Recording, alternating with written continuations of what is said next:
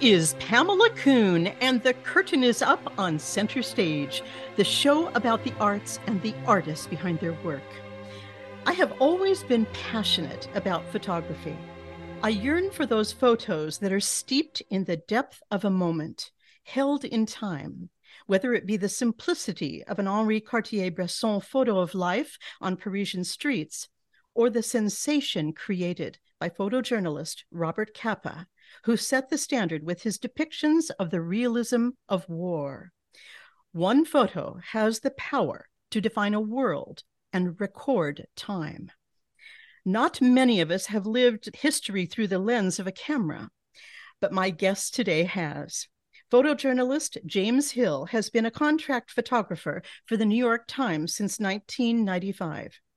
Early in his life, he discovered the liberation of encountering the world through a viewfinder of his SLR Pentax P30. He knew that he wanted to capture history as it was being made.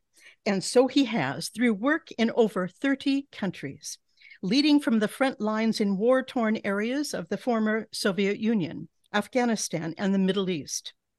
His books include The Castle in Russia's Moscow, Art for Architecture, and Somewhere Between War and Peace. Through his work, he has developed the reputation of knowing Russia intimately.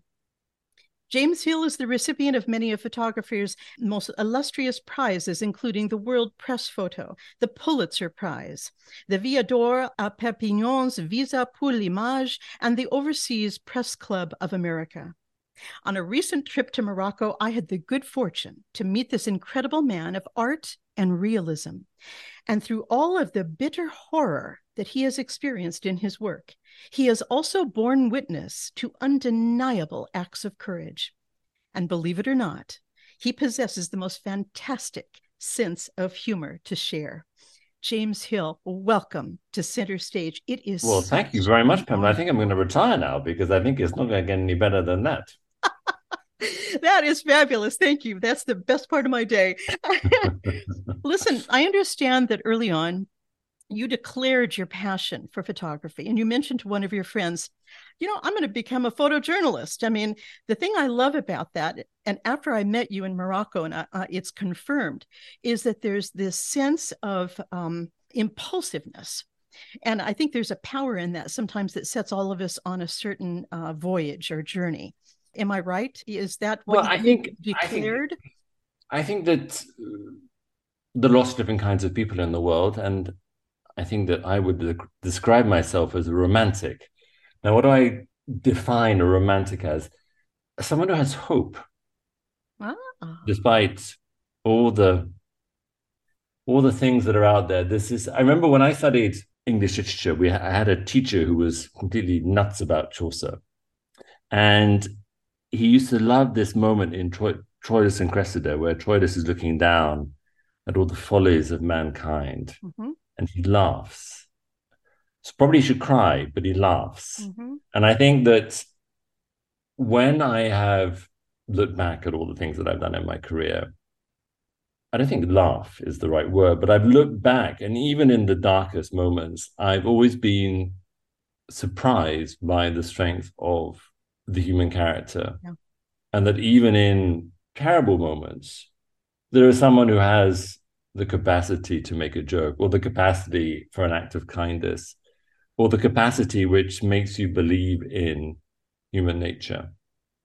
I'm not sure I'm a very religious person because of all the brutal things that I've seen, I have struggled to feel deeply religious. I was brought up um, in a very Protestant school. We had to go to church every single day. And though I was slightly, I was banned from singing by the choir master because I was a senior, I was a senior member of the school, and I had to sit up the front. And he said, "You can just lip sync, James. That's okay," because I really have a terrible, terrible, terrible voice.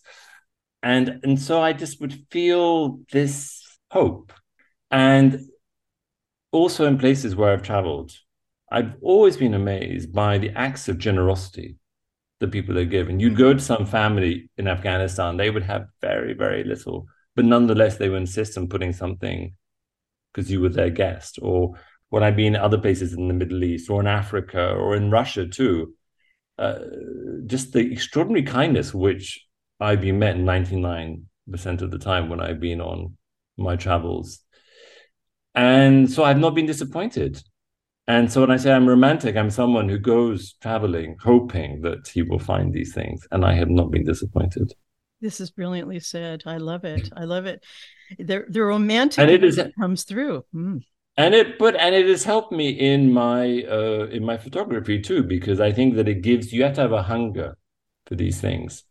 I mean, I've given up the war stuff now because I don't have that hunger anymore. And I think I don't, you have to be hungry for that mm-hmm. Because it's very painful to watch and it's awful to see the pain of others. And then, you know, and you can't avoid it somehow seeping into yourself. It's not that you are a complete bystander, it just comes through the lens, through the camera into you. And so you need to be ready to absorb that. And I think that now I've I'm not I'm not so well equipped to do that anymore. Mm-hmm. You've had your time. Yeah, and I did that for a long time. But anyway, also what kept me, I hopefully sort of more or less one piece when I came through all of those all those moments was precisely because I was born up not only by the strength of the people who I had been with, but also when I came home, I then had a family to help me through that. But coming back to the original question, I felt a real hunger to go and see the world Mm-hmm. And I had a hope of what I would find, and I have not been disappointed. So you're an adventurer. I've had many guests on my show, which I've termed architects. I've had many uh, termed as adventurers. You you sound like the true adventurer. I get an inkling of a feeling that perhaps you are like Ernest Hemingway in that sense that you were constantly traveling, wanting to see more, to record that moment of time that I spoke about in the intro. Even though some of the things you've seen are ghastly on the front lines, you've, you've experienced so much but yet these things are an indelible mark in time that you've recorded. Well, when I first went to the former Soviet Union, or sorry, the Soviet Union, because it was still the Soviet Union, because I couldn't speak a word of Russian. I mean, although I went to Ukraine, in those days, very few people spoke Ukrainian, and Ukrainian was really only spoken in the west of the country and in some of the villages. It was more of a, a rural language. In Kiev, it was very, very rare to hear Ukrainian being spoken. And I couldn't speak the language. And so it was a terrible handicap, of course, being in a place where you really couldn't communicate. But it motivated me to to learn. I remember, I think it was Roberto Benigni when he gave his his uh, his thank you speech at the Oscars, mm-hmm. and he thanked his parents for the gift of poverty. Mm-hmm. So what do you mean by that? You know, it meant he was hungry for something, and so I felt linguistically poor when I was in living in Kiev. And it bothered me that I was unable to communicate with the people that I was talking with. And that's one of the great things I got out of living in Russia and in Ukraine and traveling around the former Soviet Union was the ability to communicate. And also, people there were so amazed if anybody can speak Russian. Uh, okay, it took me three years to do that, but um, connecting with people, and it's a bit of a cliche, of course, but that was really part of the great pleasure of being a photographer is that someone was paying you to travel all over these places and see these amazing things and go to Central Asia and see beautiful things and meet amazing people. Mm-hmm. And of course, sometimes that you go to photograph amazing people, people of, you know, artists or politicians, people who made differences to other people's lives as well, um, as well as just ordinary people too. Um, so that I think was also one of the great pleasures of being a photographer was the variety of people that I got to meet. So you met people from all kinds of strata of uh, of society from people who were in charge, people who were at the very bottom of the social ladder, people who made a difference, people who were kind, people who were not kind, people who were brilliant, people who were stupid. Yeah, yeah, yeah. You yeah. met everybody, and I think that was also the richness of the of the encounters was something that, mm-hmm. uh, and and I always have you know doing I've always been quite reticent taking people's portraits. Actually, I mean, sometimes, of course, you're you're assigned a person to photograph, and so you know they know you're coming to take their portrait. But I always find it sometimes difficult when you're just on the street, all stopping people and getting them to take your, letting them take your portrait. Sorry, letting them, letting you take their portrait because it feels, I don't know, quite invasive sometimes. It is. Anyway. That's a that's another question I have for you. Really, in a way, with your camera, you are an intruder on a certain situation how does that help you? How do or how does that hinder you? Well i think one of the aspects of being a photographer that i've constantly had to wrestle with and more in a situation which was you know a conflict situation is what is the position of a photographer? Distance is the most crucial aspect of a photographer. Mm. and why do i say that? Well because every single photojournalist always has the mantra of Capa talking at the back of his head if it wasn't good enough you weren't close enough so in other words this question of distance is something which is absolutely fundamental to the to the work of a photographer at the same time what is your role? What is your position? So let's say, for instance, you're in a conflict zone. So you have civilians, you have fighters, and you're supposed to be somehow this invisible fly on the wall, somebody who is both physically there but also not there. And to what extent do you let yourself become involved in reacting to what you're seeing? Mm-hmm. Mm-hmm. So, in other words, what distance do you let yourself emotionally become uh, engaged with. And I'm not saying that you're taking sides or anything, but simply, you know, what kind of person can you be if you watch someone who is wounded and is bleeding and is in terrible pain? Exactly. Or if you're watching, you know, a mother at the funeral of her son. So how do you react in a position like this? Because also people are looking at you and they're saying, well, "What? Why is that person there? Why is that person photographing my pain?" Hmm. And this has always been an issue to me: is that on one hand, you hear this mantra if you're not good enough, you weren't close enough. So, of course, it's sort of you pushing you closer and closer and closer.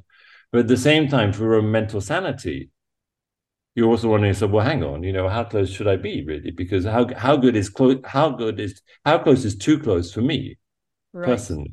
Right, right. And you know, my father was a soldier, a professional soldier, and he would never talk about the things that he had done. He'd been in conflict zones. And it really bothered me that he wouldn't talk about it. But it made me understood as well that what a soldier does and what a photographer does are two very or clearly very different things. You're not fighting anybody, but just simply the role that you have in that position. You're on a on a front line somewhere.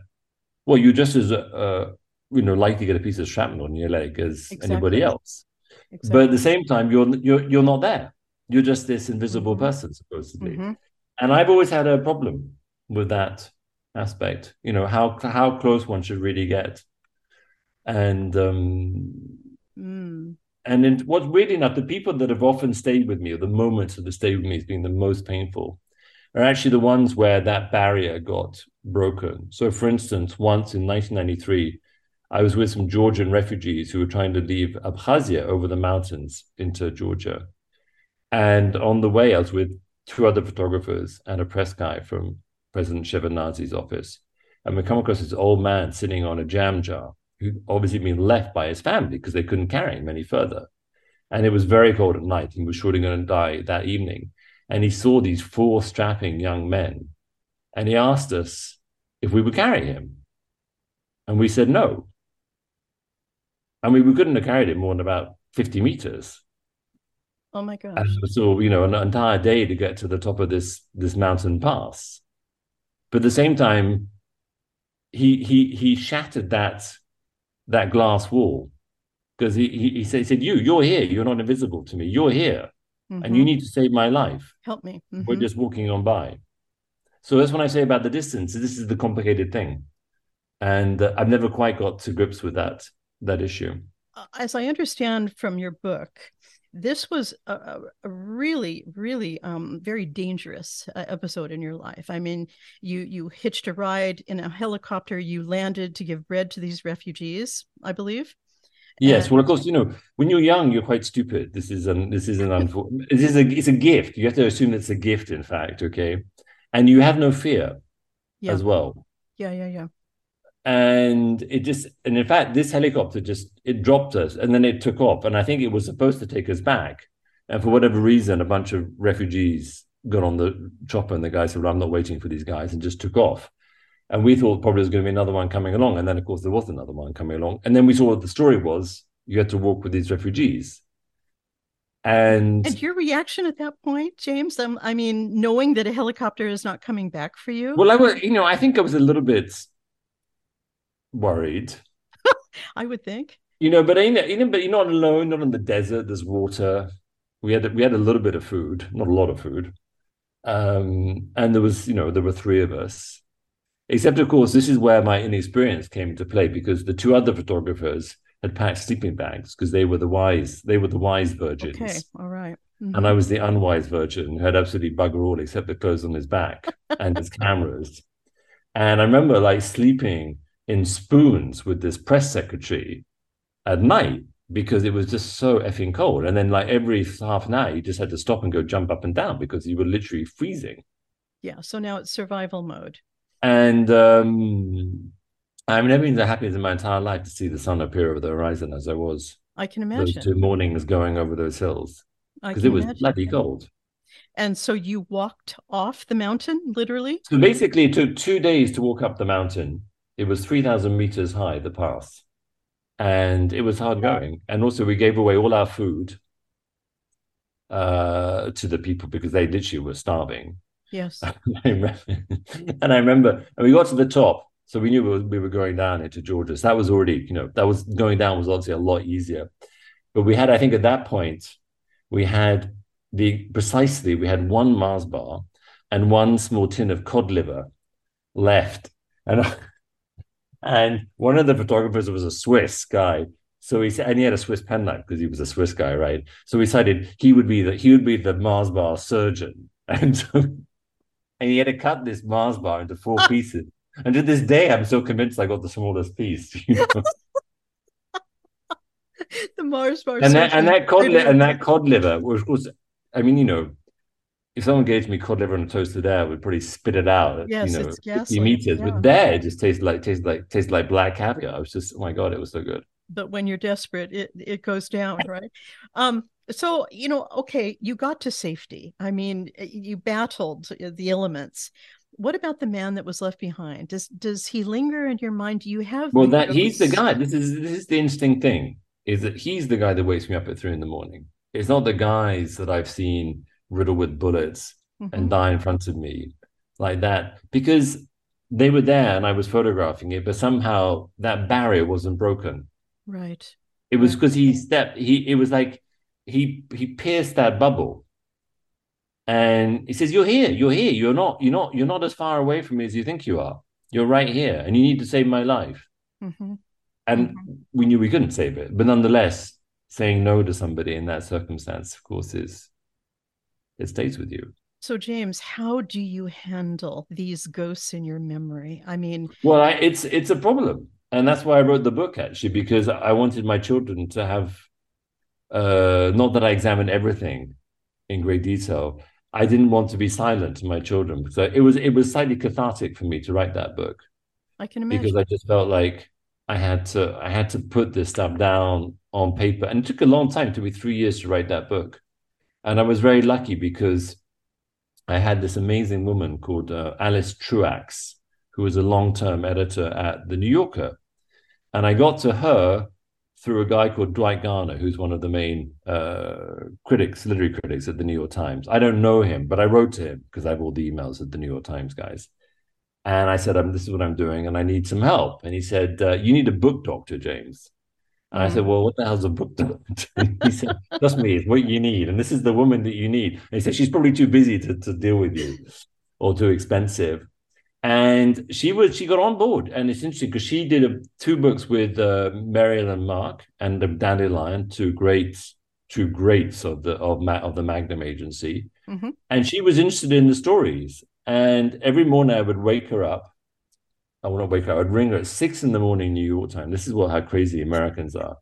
So she used to be married, and then when then she got out of that, and she um, married a, lovely female carpenter called Betsy. She started work at like sort of five in the morning or something. So Betsy would be out running, and then she made the coffee for Alice. I call Alice at six in the morning, and she, you know, it's just this thing you know, people wonder why America is what it is. It's because people work their butts off in because America. Because they work, yeah, yeah. I hope that remains. Thing, it's not it's in France. We're like, oh no, no, twelve o'clock. We've got to have our lunch now. Like, where's my baguette? you know. exactly. So, little and and, and, it me, and she would like say to me, okay, James, you have to rework this because I'm not exactly sure what you're trying to tell me here. Yeah, she mm-hmm. basically mm-hmm. trained mm-hmm. me like an Olympic writer Mm-hmm. to make everything clear. And it was an, an amazing experience for me to do that book. I mean, it's not, unfortunately, Steinbeck or Hemingway, but it, it's it's as close as I'm ever going to get, which is unfortunately very, very, very, very far away. But the process was very important, and it was very healing to me to do it. I'm not saying I'm not I'm not healed, but it's a difference watching that than you know what a soldier has to go through. It's a completely different level. My, you know what I've gone through is is nothing compared to people who have Absolutely. to go and Absolutely. uh, or people who are real victims or civilians who've had their houses. or You know, it's what I've gone through is nothing. Nonetheless, this is these are instances, these are moments which you absorb, and you can never really quite filter them out of the system. Absolutely.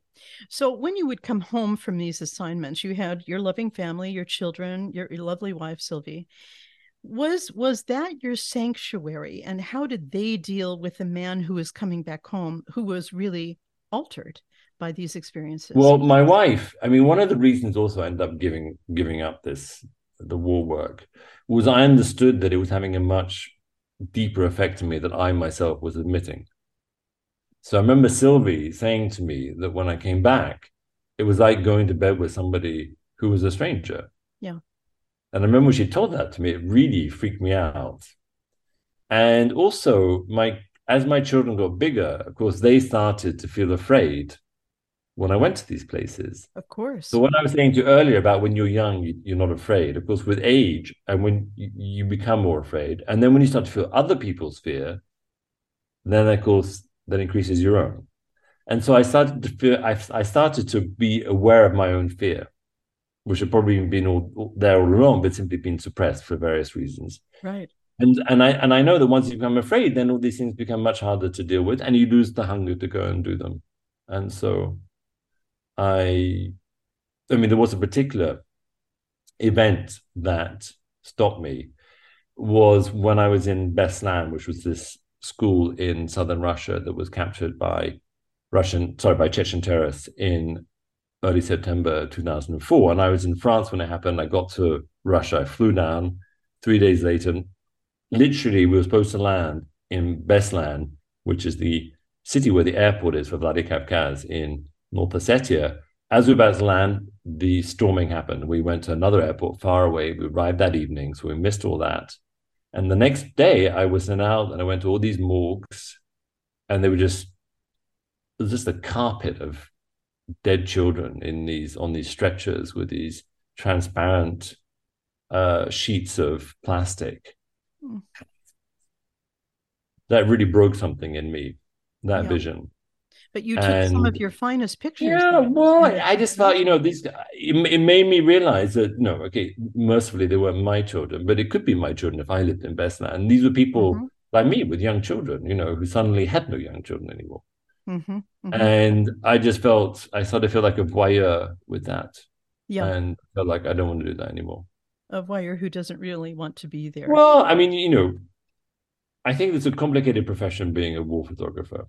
And yes. uh, some people can deal with it better than others. I have colleagues who are still doing it, you know, and I've been doing it for 30 years. And I'm just astonished by their mental fortitude because I know myself, I don't have that. Well, and their physical life. I, I bailed out a little bit, you know, because I felt I can't take this any longer. I must say one one of my favorite photos uh, well, the situation you're talking about in Beslan is the man walking out of the school with the piles of books as if he's trying to save something, you know, outside of the children now. He's he's trying to save history and the written word. And uh, it was it's, it's so a, touching. It's a very, it's a very moving picture, that one. And I, I see that. And it's interesting what because that was two weeks later after the event, and I went back, and there's a bunch of very interesting things about about that about that time. Is I went with a reporter from the New York Times called Seth Mydans, who was in his early 60s, had this sh- sort of shocking white hair. His father was Carl Mydans, a legendary Life magazine war photographer. He was the guy who took the picture of MacArthur wading on shore in the Philippines, amongst a bunch of other okay, great pictures. Okay. So first of all, he was someone who really understood mm. what a photographer was looking for. So he was amazing to work with. And also, he looked like a grandfather. Yeah. And so people, you know, he wasn't like an aggressive reporter, sort of, you know, pushing people to sort of come out with something, you know, looking for someone to cry and break down on them. He was someone that just sat there and people just poured it out. And when I did the pictures, I was shooting on a Rolleiflex on medium format film. and there's only 12 uh, they're in 12 frames on that film. So you've really got to concentrate mm-hmm. when you're taking those pictures, not when we just bang off, you know, 20 mm-hmm. like that. You've got to really make everyone count.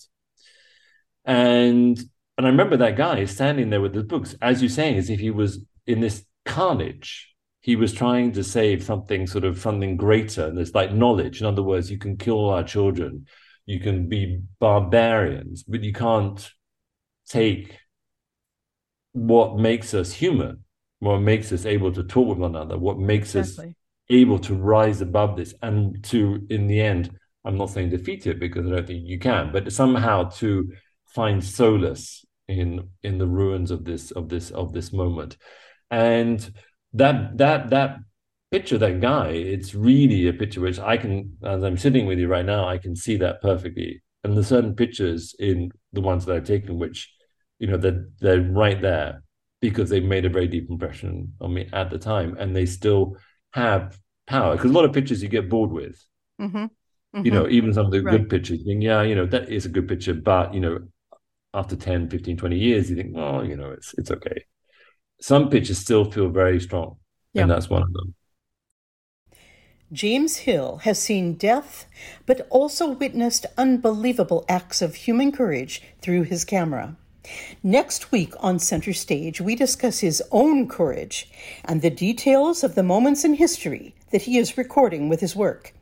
But we will also hear about the years he lived in Moscow, his intimate understanding of the Russian and Ukrainian culture, and the technical changes he has experienced in photography over the years. Please go to mjrhill.com or the New York Times website for more information about this incredible man. Also, search out his six books, including Somewhere Between War and Peace. The title speaks for itself. And I invite you to visit Center Stage with PamelaKoun.com for more shows like this. It is my gesture in keeping the arts rich and alive by introducing and understanding the artists. So until next Tuesday, stay safe out there, everyone. This is Pamela Coon, and the curtain is now down on Center Stage.